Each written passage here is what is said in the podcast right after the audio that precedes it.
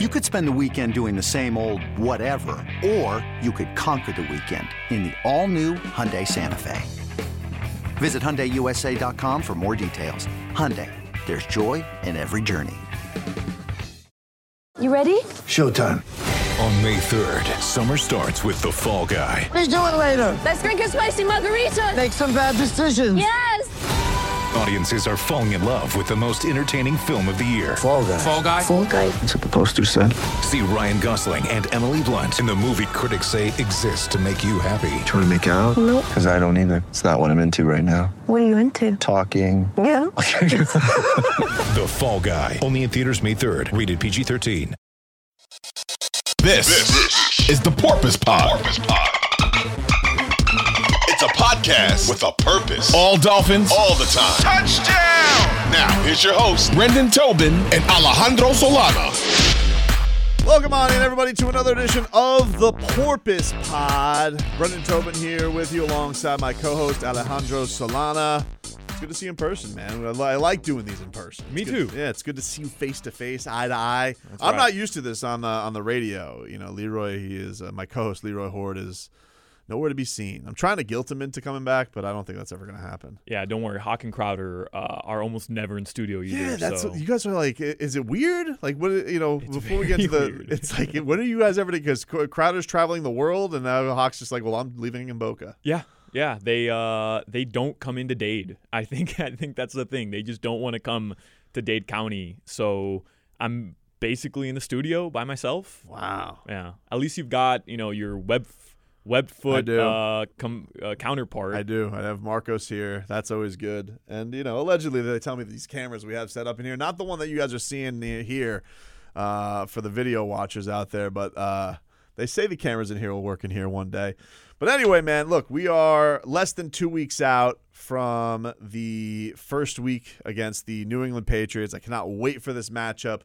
And you were telling me some very, very strange news has come out in regards to the New England Patriots. This is, uh, uh, quite frankly, stunning to hear. Yeah, so the the way I saw it was uh, Yanni Karakis, I believe is how you, you pronounce his name. Yes. He works in the West Palm Beach market for one of the TV stations up there. And I've seen him around Dolphins camp, by the way. Yeah. So he's been around the team this season and I think last year as well. So he tweeted, he's hearing the Pats will be coming to South Florida earlier than usual next week to get acclimated to heat and practice at a local college here before the week one game next week against the Patriots. And I love this because we've talked about, you know, kind of the, the circus that's going up, uh, that's going on up there in Foxborough and uh, and Belichick getting cutesy and and who's calling plays? Is he Yeah. calling plays? There's no like, I guess there's an offensive coordinator, whatever.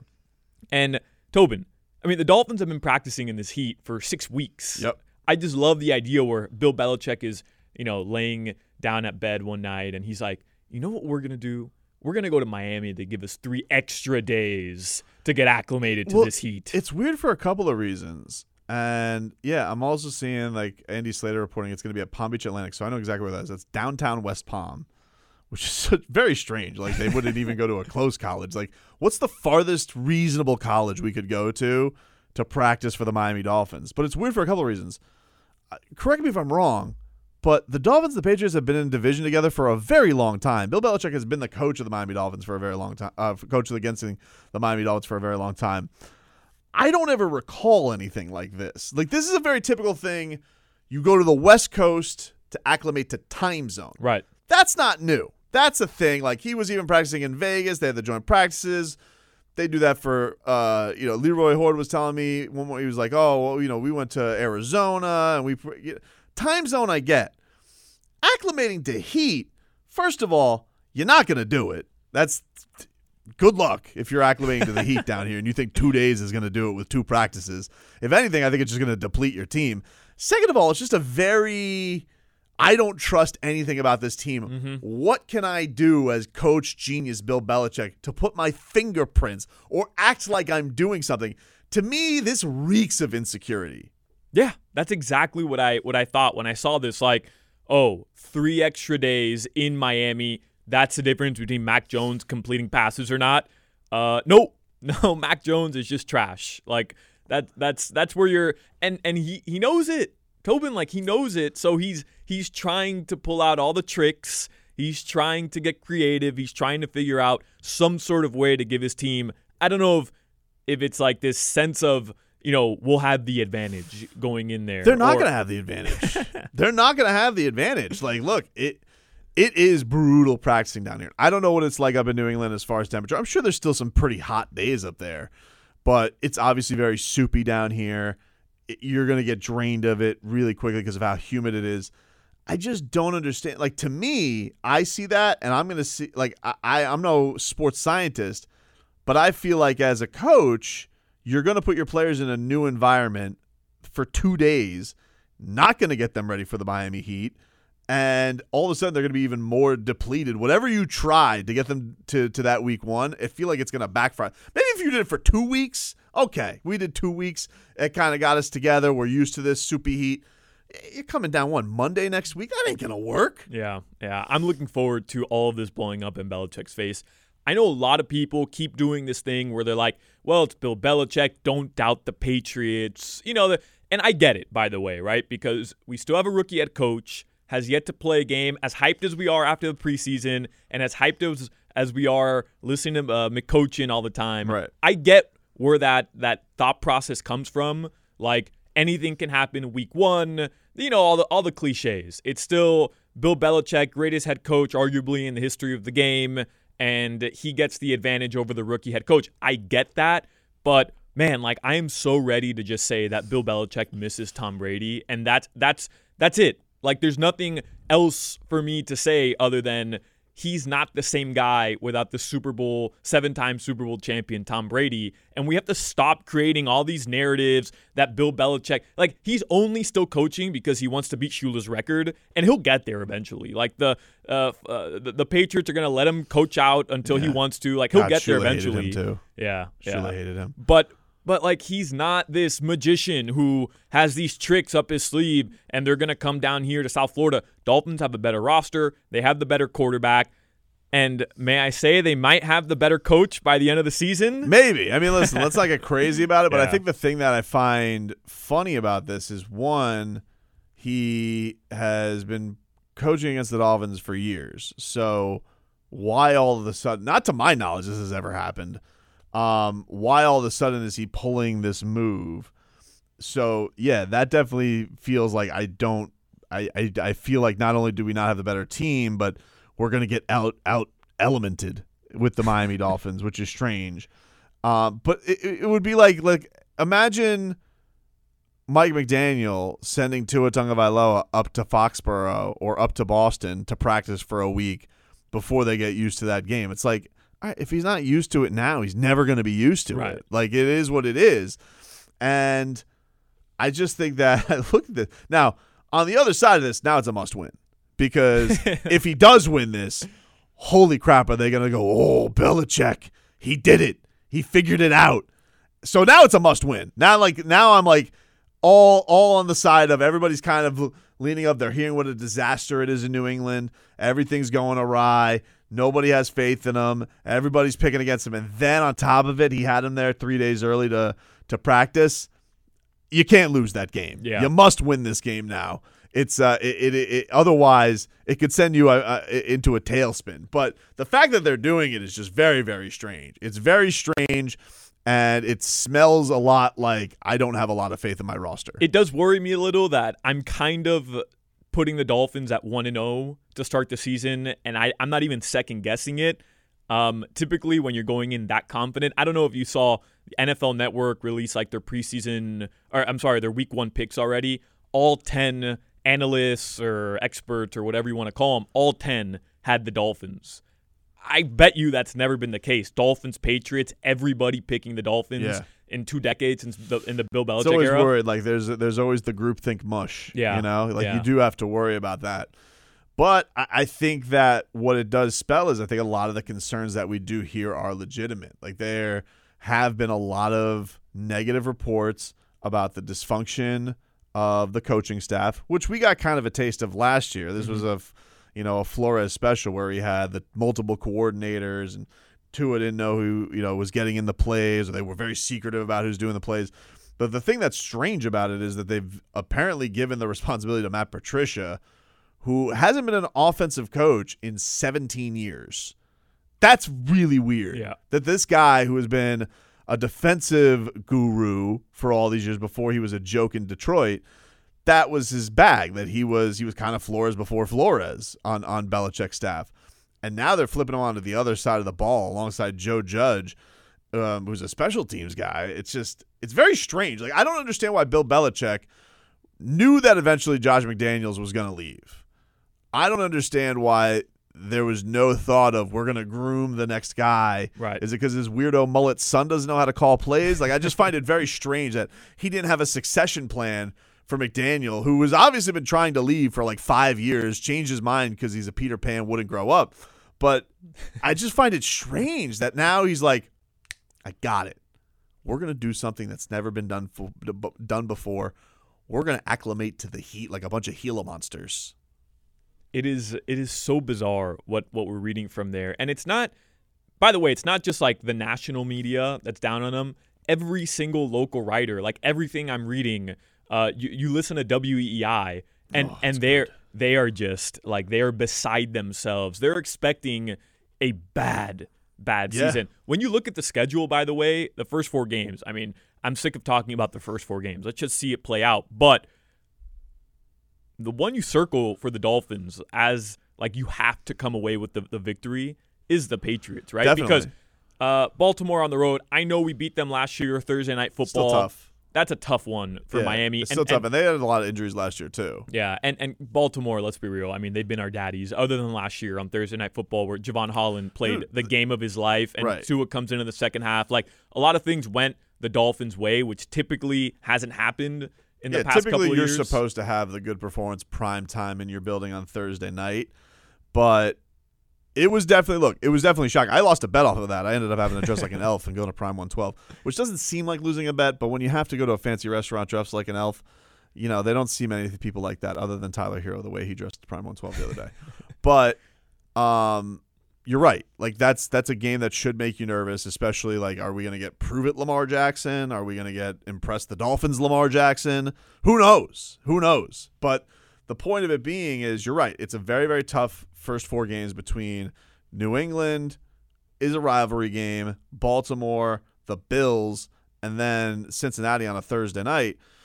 It is tough, and and you do look at this, and you think that you have a team that looks a little bit shook going into the season, and you're at home. You got to open up with a win. Yeah. you got to. So it does. It, it, while while it is fun to laugh at them, now I'm starting to get a little bit talking into this, a little bit scared of the pressure. Yeah, yeah, that's that's what I was thinking about last night. Where I think uh, on the last episode of the Porpoise Pod, I was just I, I'm basically assuming week one doesn't matter because the Dolphins are, are going to notch a victory, and you know then I see all these NFL Network analysts giving the Dolphins Yeah. the praise that almost never happens, and you start to to do the calculations in your head, and you're like, hmm, this something's a little fishy here. Something's off. What's going on here? The Dolphins are favored going into week one. The line moved from two and a half to three. It might move, continue to move because of all the money being put on the Dolphins.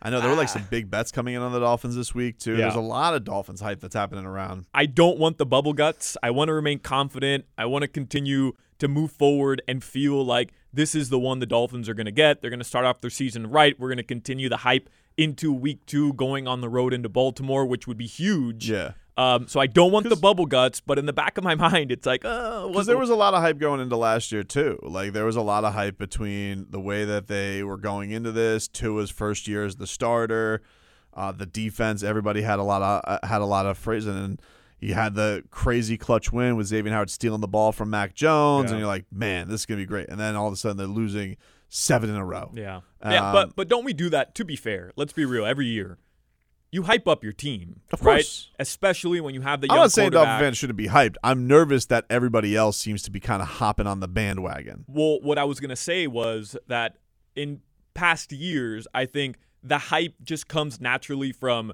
being around the team, watching them practice, expecting them to take the next step. Like it, it's normal to hype up your team in the offseason, especially guys like you and I who are around the team, we're watching them. It's it's normal for fan bases to do that. Um, but this year, I do think it's actually warranted. We've talked about it. All the additions, what we saw in the preseason. Like this is a, a clearly better roster. Nobody would argue Definitely. that. This is arguably the best roster the Dolphins have had in a very, very long Well, time. How many years have we gone into this this excited about the offense and like have some legitimacy behind it? I'm not talking about like Adam Gase bringing in Albert Wilson and like oh he loves these like little receivers from all over the place. Like no no no, like you have one of the best receivers legitimately in the league. They definitely look like they've solidified the backfield. Um, I mean, like Mike Gesicki's kind of future with the team is like the biggest question mark, but we know he's a good player. Right. We don't we we know Mike Gesicki's not a bum. So if that's your biggest concern going into it, outside of health, obviously, but like if that's your biggest talent concern, you're in a pretty pretty good place. Uh, before we wrap up this segment, um, y- you know what Mac Jones's middle name is? I do not. I found this out today.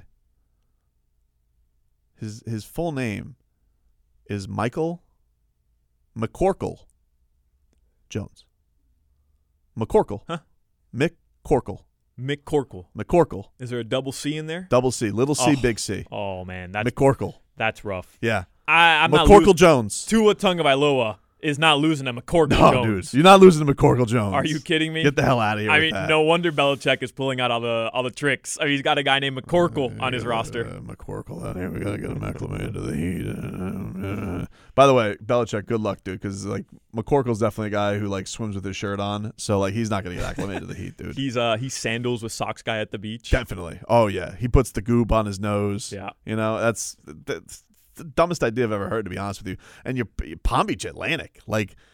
f- f- What? Like it's the most random college I could ever think of. What's the idea there though? Keep him out of South Florida, like keep him out of Miami, keep him Look, out of the partying scene. As a as a Palm Beach resident, let me tell you something right now. Don't sleep on Clematis Street. Like people can still get after it, dude. There's still places where they could go. Uh, they can get after it out there. And uh, he may be thinking, all right, everybody, come back to the Cheesecake Factory. But like, there's more to it. There's more to it than that, Belichick. So.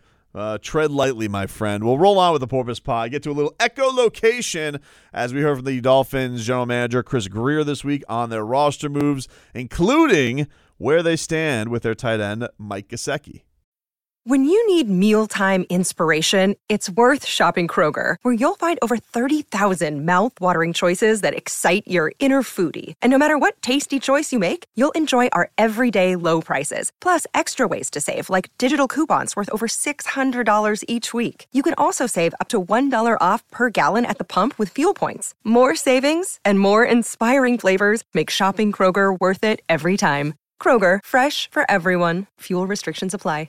With threats to our nation waiting around every corner, adaptability is more important than ever. When conditions change without notice, quick strategic thinking is crucial. And with obstacles consistently impending, determination is essential in overcoming them. It's this willingness, decisiveness, and resilience that sets Marines apart. With our fighting spirit, we don't just fight battles, we win them. Marines are the constant our nation counts on to fight the unknown. And through adaptable problem solving, we do just that. Learn more at marines.com. Porpoise Pod swimming along here as we are counting down the days to Dolphins and Patriots week one. Very excited as the Dolphins camp is officially over. The roster is set this week. We're down to a 53, and we'll get some thoughts on uh, the final cuts coming up later on in the pod. But uh, interesting that we have uh, we did come out of cut down day, Solana, with uh, Mike Gesicki still on the team. He has not been traded.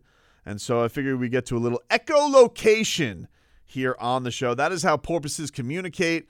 Ergo, we will listen to our favorite porpoises slash dolphins communicate here as Chris Grier doing a rare press conference this week alongside Mike McDaniel. I think McDaniel he looked uh, he looked like relieved that he didn't have to carry the load of the press conference. He was kind of like throwing a zinger every now and then kind of guy. Yeah, anytime you know Chris Grier, he loves the suit hat combo. Like Yes. there's very few people that can pull that off. But Grier, yeah, walking around a little more confident lately, right? He got the Tyreek signing. People Yep. are high on this roster. It almost feels like Chris Grier has never been able to breathe so easily as general manager of the Miami Dolphins. I feel like he he he walked up on that podium. He wanted to answer questions. Yeah, he was feeling it. He was Yeah. like, ah, "Bring it on, everybody!" Uh, nailed my last draft class. You know, we were supporting Tua. We got Tyreek Hill. Bring it on. But uh, the most interesting thing right now going in and questioning with this camp was going to be the future of Mike Gesicki. And uh, this is the Dolphins GM, Chris Grier, on uh, their trade talks or trade discussions with the Dolphins tight end. For us, we did not make any calls on Mike. Um, we had calls from two teams that reached out to us about Mike. Um, we never made any phone calls about him. We were always, Mike was going to be here, and I think everyone made a big deal about him being on the field. Uh, but Mike's a competitive kid, you know. Uh, he's been challenged to do some things he, you know, hadn't been asked to do before, and, and he stepped up. And we were talking about the other day how last couple weeks he's, he's, he's been made some great strides in that area. So uh, for us, it was never about moving him or us trying to. Um, teams called asking because he's a good player, and and um, so for us, you guys have heard me say it for years. You know, I'll always listen. It doesn't mean we're going to do anything because I, I, think that's negligent if we don't, because you never know what kind of deal someone's going to offer you on, on someone. There you go. Uh, do you buy that, Solana? The idea that they didn't really pursue trading him, that teams just called about Mike Gesicki. I didn't at first, right? Like this whole time, I know the Preston Williams rumors, and I know the uh, the Lynn Bowden rumors um, uh, were out there as well. And I, I, have no doubt the Dolphins were calling around asking about those two. I didn't buy the Gesicki stuff, but now I kind of do. Like I kind of feel um, like they know there's value there. You know, like they know that's not somebody that they just give up. But if somebody else called, I don't think the conversation was as simple as, "No, we're not trading up. Nah, hang on, get rid of him." Yeah, I think they listen, and then, you know, with the final 53, of them keeping five tight ends. Yeah. You know, that yeah. kind of leads to me to believe, like, all right, we were all very impressed with what Tanner Conner did in, in camp and, and some of the flash that is, but he is an undrafted rookie. I don't know what, you know, you can't just roll him out there think he's going to have the production. I, I, look, there has to be at some point, I think, with the Dolphins looking at Hunter Long and saying, all right, when is this guy going to for lack of a better term, sink or swim with his with his NFL career. So right. maybe there's a thought that he could take a little bit of a burst because he was definitely having some early struggles in camp as well. But none of them are the offensive weapon as a receiver that Mike Gesicki is. Not even Durham Smythe. I mean, Durham Smythe's career high in touchdowns is two. So this guy does have the credibility of being a very very fierce weapon, but you also have a coach here who expects a lot out of that position but is like the way I guess that he has handled all of the the noise, you know. So yeah. I don't know. Here is uh, Mike McDaniel also speaking on Mike Gesicki and uh, raving about the way that he's handled all the adversity. No, the coolest thing too is there there was um, noise that he's alluding to, and one of the cooler parts of training camp for me in general. Um, I made a point to the team the other day was that you know what Mike worried about and all that? About getting better at blocking and catching.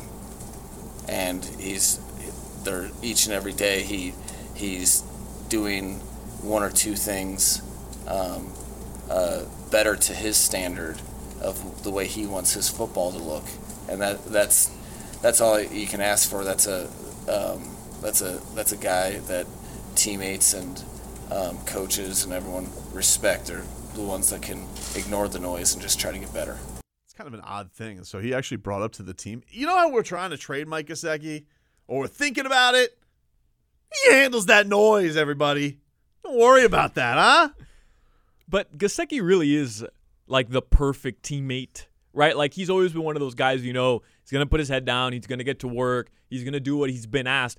And all the the comments from Gesicki throughout training camp were I know I got to get better. We talked about how he even said somebody told me I was a, a wide receiver, a glorified yeah. wide receiver, mm-hmm. and uh, like that time is done. I've got to improve this part of my game, the blocking part of his game. There's no secret there. So it doesn't shock me that these guys, Chris Grier, Mike McDaniel, like they're pleased with Mike and his attitude and and the way he's approached this situation.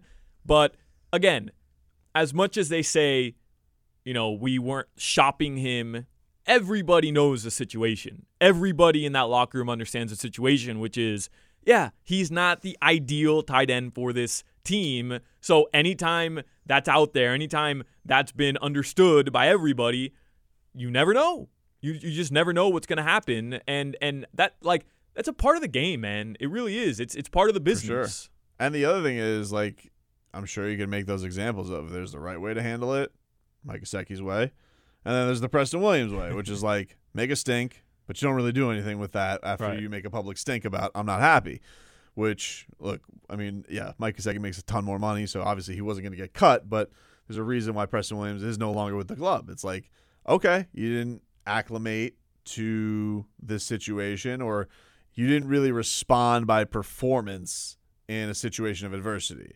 Like Mike Gesicki certainly was dealing with some adversity and seemed to come out of it on the other side pretty well. I think that the coach having a lot more faith in him, whereas a guy like Preston Williams was just like, I want him to be a man of it. I want him to be a man of his word. He told to, to Mike McDaniel, and that resulted in you muffing punts by the end of the preseason. So I think that uh, I think certainly one of the things that Mike McDaniel we're learning about him is that all coaches want accountability, but it's really he's not he's not a words guy. Like he is in actions of, hey, even he can call a Tyreek Hill and says you messed up here, fix this. And one of the things that he likes is that Tyreek Hill usually will take that and show the good example for everybody else. Right. Um, so interesting, uh, interesting dynamic there with uh, where they're feeling on Gesicki. Gesicki spoke to the media later on in the week.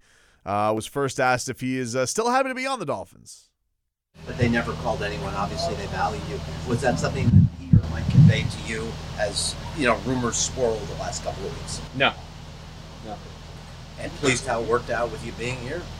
Am I I- pleased I how it imagine, worked out? right? I, I, I do enjoy my time here, so yes. Well, all right. Yeah. All right. All right. A little, a little touchy though, Little, right? little, frosty, a little, little, frosty, sensitive. a Yeah. little frosty, a little sensitive. You know, I understand. He's uh, he's not. Look, he's not in the. He's not. If he was ha- at his happiest, he would be happy with a long term deal. Anytime a guy is on a one year deal and you're essentially being told to prove it, even though it's a handsome living for for for for one year, you're making you know ten million dollars, eleven million dollars. The ideal situation is get signed long term, have some security for your family, and all that type of stuff. Uh, one more on for echolocation. This is Gesicki on uh, his reaction to McDaniel saying that he handled the adversity well. Uh, I mean, for him, I think it's it's you know one of his one of his rules and one of you know the things that you know he kind of uh, takes extremely serious. Uh, just because you can apply it in so many different ways in in life, and the game, and all that kind of stuff. So uh, um, I wouldn't really call that part adversity. Um, but there is going to be adversity in games that uh, you know you can you're going to have to be able to go through and um, you know ride the peaks and the valleys and come out come out a better better player and a better man because of it. Um, so absolutely. Handling like a champ. Yeah, yeah. I like Mike. You know, like uh, It's hard not to like him. And I think yeah. the thing that's also been good is, you know, through all of the uh I say one of the things that was great of him as a teammate last year when Tua was going through all that stuff, he was one of the guys very out in front, publicly supporting his quarterback when nobody in the organization really was publicly. So for him to to to have that, I think that that probably buys a lot. I'm sure like Tua, you know, this has been the thing where they've said that with Tom Brady, where he's like conscious of like what he can do to get his big time receivers landmarks or money and all that type of stuff. So I'm sure that Tua's got to be well aware of that going into this stuff as well. It's just uh it's just an interesting thing going into the season about where uh where things stand with Mike Gesicki and what this season is going to mean for him and the rest of his Dolphins career. Yeah, it's also a tough spot because, like you said, right, you want that long term deal. He wants to be able to go out there and show off his best attributes, show off what he's best at, which is not what the Dolphins are hoping he'll, you know, provide for this offense. And it's tough because that that, that could end up costing him a ton of money, Tobin. Like, Yeah. you know, he realizes that. Uh, but but like you said, there's a way to handle it. There's two ways to handle it, and he's doing it the professional way, which obviously down here we appreciate. Uh, but who knows how this will turn out? Maybe by week six, week seven, he's not happy, you know, and and Trade we'll get time. Yeah, yeah, we'll Yeah. get we'll get a different different Mike Gesicki up at the podium. Do you think it's important? Like we talked about this in the uh, some of the preseasons that they try and target him. Like, do you think that is important to get that relationship off to, you know, a, a really good start when the games matter, or do you think that if Mike McDaniel does like the little, you know, the the well roundedness, let's say, of a Durham Smythe, like he just go with that and that be the better place? I, I think I think it's just go with Durham Smythe. and and and keep it going. But you have to believe that Mike McDaniel can figure out a way to get Gesicki involved somehow, right? Um, we we've talked about it where you know you risk the defense knowing if you put in Gesicki, there's a, a very high percentage. It's a pass play. You kind of tip off Yeah, what you might sure. be doing. But that's the reason why you bring in Tyreek Hill. It's the reason why you have uh, Jaylen Waddle. It's the reason why Tua's so effective rolling out. Like there's ways to uh, to maximize even the defense knowing here comes a pass play, uh, especially when you have all these weapons. So I, I- I think we'll see an effective Mike Gesicki at some point. But look, there's a reason why I'm not drafting my fantasy league, Tobin. You know what I mean? Like we're we're in a fantasy league together. We are. There's there's a reason why uh, Mike Gesicki is not is not going to go high up uh, as as one of the premier tight ends, and it's because there's just like that that factor of of not knowing.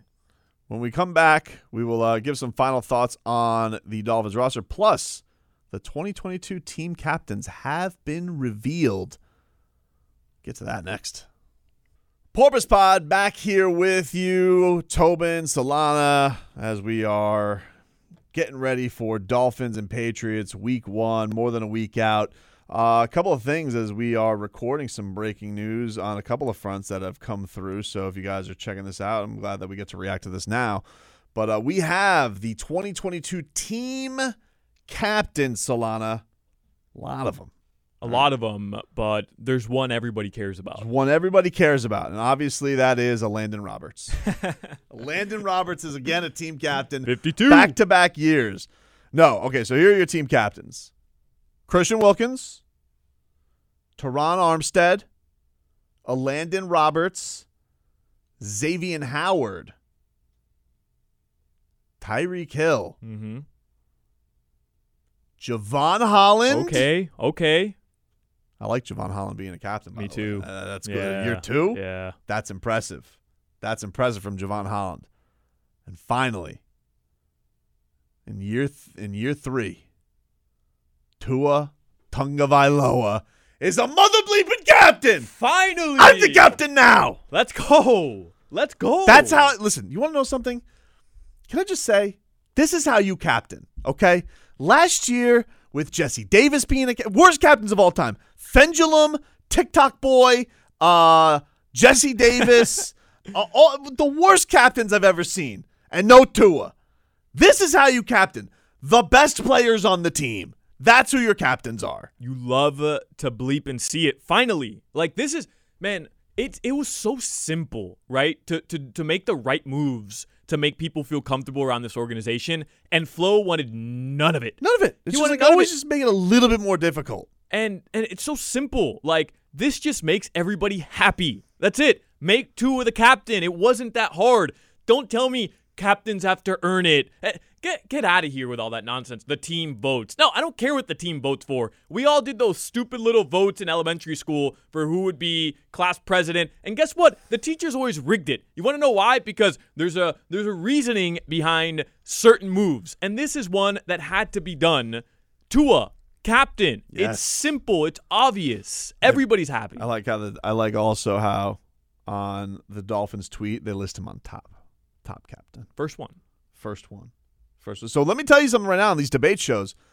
I bet a mother been see a bunch of oh Tua is named a captain this year because it was a storyline last year that he wasn't. That's right.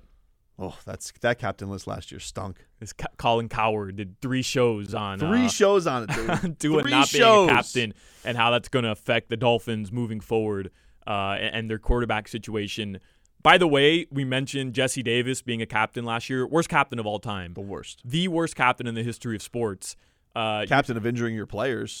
you saw uh, Brian Flores I did. and the Steelers I did see this. going out and signing Jess trading, excuse me, trading for Jesse Davis. Giving an asset for Jesse Davis. this Brian Flores is out of his mind. I don't understand it. Did, like, how did he? did did he just decide he goes to? He, does he go to Mike Tomlin? Goes, I got a little debt problem. I got the guy.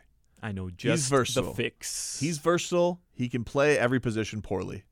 but Brian, didn't he give up the sack that injured your franchise quarterback last year for seven weeks? He did. He and the one that knocked Jacoby Brissett out as well, and Oh. that one too. So how? Why should we bring Trust him in? me. Experience. Experience is the key.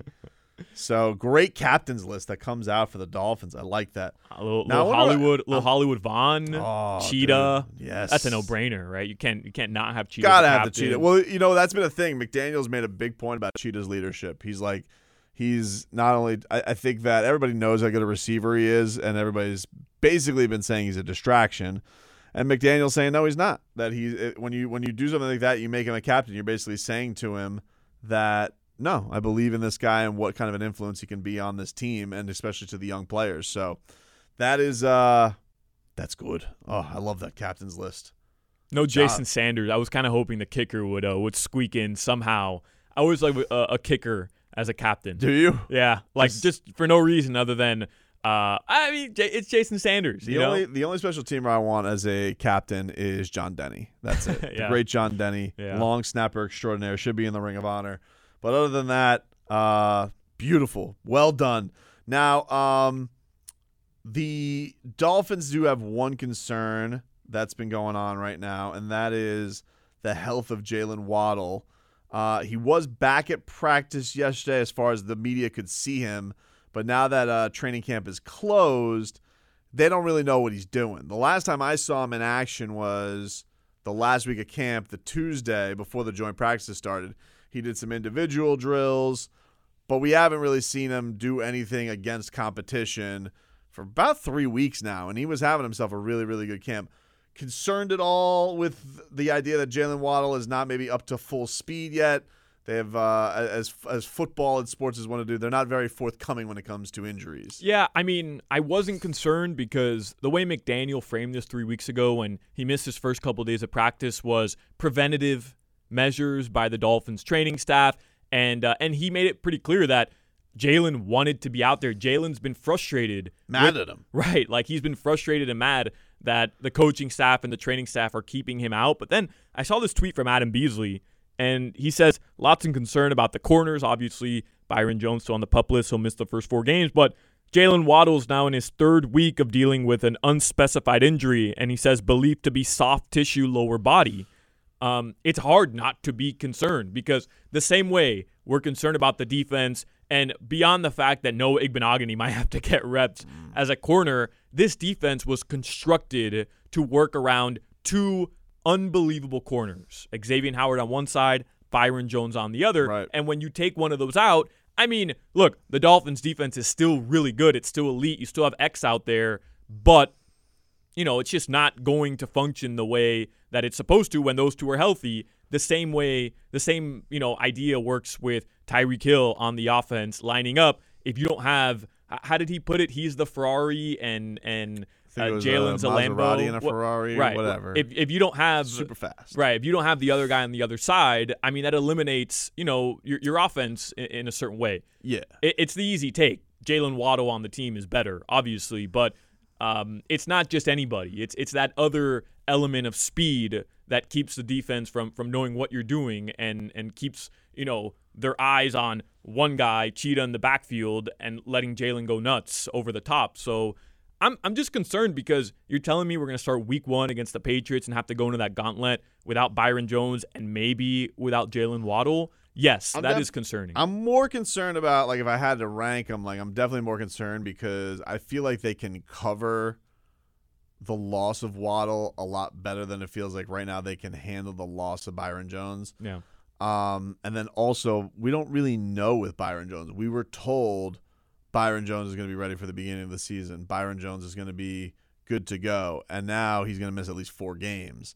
And then what does it mean to get him into football shape? What does it mean to get him up to speed? Like what is what does that process look like? So it could be one of these things uh, that when you don't have a training camp and you're also coming off of injury, wh- what is the the timeline like for him to get back? If Jaylen Waddle has to miss, you know, the first game or even the first couple of games, okay, there's still Cedric Wilson. I think we've all been impressed with Ezukanma and what he's been able to do. I think that they can handle that a lot better. I also think that they are in super cautious mode right now because I think they're confident with how he's taken in the knowledge of the playbook that there's no need to push him. I'll be concerned if he's not practicing by next week. Like, like if there's the first Tuesday and he is like it's reported that you know and McDaniel admits he hasn't been out there, and we see the practice report because they do have to put out a report that says whether you're limited or whether you're doing it. Now they can get cutesy with that and they could fudge it a little bit, but that's when I would start getting concerned. If this is the last week where okay, we want to be uber cautious with him. I do think it's enough for Jaylen Wild to ramp up because I, I think one, he obviously has already pretty set chemistry with Tua. He is seemingly they're raving about how he's handled the playbook, but um, you know he is still a guy. Like there were some durability questions with him coming into the league, so that could be a little bit of a concern. But I'm not all the way there yet to level. I wouldn't say I'm concerned yet, but I'm definitely like one more one more week and I'll be like, ah, all right, now I'm getting. I mean, I would say I I'm a step away from getting nervous, which is a step away from being concerned. Yeah, and it, it was really just that tweet, like soft tissue. You Yeah. never, you never want to see that. No. you know that's that's where I was like, oh no, you know what what what could be the issue down there? Yeah, he's got some sleeve on his right leg. We don't really, Yeah. we don't really know. And I think until they have to give out an injury report, I don't think they can really. I don't think they really. It's not they. They can go pretty much hockey mode until then. Yeah. They can be incognito about it. Yeah, yeah. So it'll be an interesting thing to keep an eye on. Before we get out of here, man, any you know things that really stood out about the about the final roster? Anything that really surprised you? Um, as far as uh, cuts are concerned, or the way they shaped things. Yeah, I mean, not necessarily um, surprising. I think, you know, the biggest question marks were what are they going to do with the offensive line? Solomon Kindley doesn't end up making it. Right. Um, and then with the wide receivers, we knew like it was going to be Sanders, it was going to be Cracraft. Which one of those guys wasn't going to make it? Were they going to keep six? They ended up only keeping five. Yeah, I was a little surprised by that. I was a little surprised that they only went with five wide receivers. I thought for sure the way Cracraft played in that last game and because of his past with McDaniel, Right. I thought that that was going to be enough to earn him a spot. Um, Braylon Sanders, I'm not super surprised he got cut because I just think that he, you know, he's undrafted. That's an uphill climb, and it was a pretty stacked room as it was. And I think once I wouldn't be surprised if he gets back on practice squad or signs with somebody else. Um, you know, Bowden and uh, and Preston Williams, not surprising at all that they were gone. Yeah, yeah. I thought I think the the writing was on the wall. I told you, like the second Preston Williams uh, didn't play in that first preseason game until they threw him out there to to like get a, a punt return. I knew it was he, the writing was on the wall. Yeah. It was he was Dunzo. for sure. Um, but yeah, I mean that pretty much stood out to me. But when you have to keep Skylar Thompson, you have to keep that third quarterback. Oh, I know. We haven't. I can't believe we've gone this whole podcast. We haven't even talked about your boy Sky. Skylar Thompson. I was I, I was hyped up. I know. Uh, once again, we found ourselves another uh, another issue to be divided upon here in Dolphins Nation. But man, like he he earned his roster spot. He did. Can we agree there? He, He earned his did. roster spot. He definitely did. I think that honestly, I think that you look at it and you question like, do you keep Teddy Bridgewater? I think that would have been the interesting debate. Like, because did he outplay Teddy Bridgewater? I would say he definitely did in practices and all that type of stuff. Now it's different because he gets to go up against you know weaker players and he doesn't have to go against the top of the line guys. But every single time he was on the field, he was making big plays. Yeah, there were a couple he got really lucky on because he's a risk taker. He was a risk taker, and I think that that's what he needed to do. He needed to kind of show that he's going to make some big time throws to show that he's got that uh you know that level of confidence in his game, especially being a little bit of an older player. The idea though that they have like the next Tony Romo or something like that though, like I was a little taken aback. I'm not gonna lie, I was a little taken aback by the press conference that Chris Grier and McDaniel were like almost giddy with how much they like loved Skylar Thompson. I was like, all right, guys, calm down a little bit. What was the that the quote Grier said was that they called a couple teams around the league and asked like, "Hey, what do you think about this Skylar Thompson guy?" And I think his quote was they said that if we drop him, we're crazy. Like we're like if Oh, we waive stupid, him, yeah. right? We're stupid, and we're not in the business of being, Of being stupid. stupid. I and cool. All right, but I just can see it You like know- Tua has I one. st- that. I know you that. do, but like I one stinker from Tua, and everybody's gonna be starting the drum beat. Yep. And I do think that for Chris Grier, like right now, his career, we were talking about, it's very improved right now. He's holding his head high. But his legacy for a lot of this is going to be, especially if Tua doesn't turn around, that you passed on Justin Herbert one pick before Tua Tagovailoa. Fair or not, understand it's not all him, but that is going to be on his his his legacy, the top of his resume as a GM.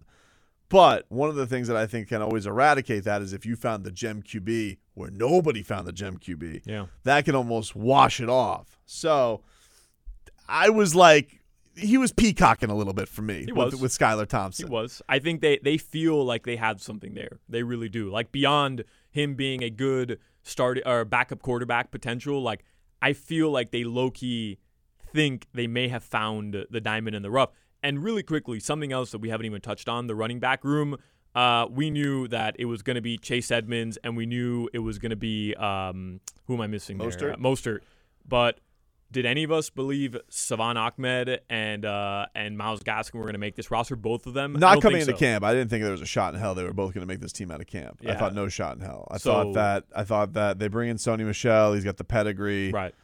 But as the preseason went on and we watched how Sony was playing in comparison to those guys, it makes a lot of sense. Like that, those guys. If we're talking about earning jobs, those guys outplayed him by a mile, and so I think it does make sense that they did keep him around. And I do think, look, if you're on a team where Myles Gaskin and Salvon Ahmed are your three and four, and you can bring them in every time, change of pace, can do some things and get tricky with them, great. Yeah. I don't want them to be my lead backs. I don't think that they're that. And I think we're also seeing an improved line, so we might see improved performances from them as well. Um, before we get out of here, we started off this podcast talking about how shook the Patriots are. I think we should end it like that. Give me the news that you sent me. The Patriots have just signed, as we're recording this podcast, Lynn Bowden Jr. to their practice squad. Classic coward move. Unbelievable. Classic of the old brain drain. We said it though. He's Yep. pulling out every trick in the book. Every trick in the book. This dude is so shook on the talent of his team, Bill Belichick. He don't know what's going to hit him. It's it's a it's a beautiful thing. well, Solana, this was this was a newsworthy pod. We had Yeah. a lot of stuff to hit on today. Yeah. We had the captain's break during the show today. Uh, fun uh, fun times here on the Porpoise Pod. Thanks you uh, to everybody for your continued support of the show, and we will be back next week to uh, get you ready. An official game week the next time we talk to you guys. Until then, thank you for all your support of the Porpoise Spot, and we'll talk to you next time.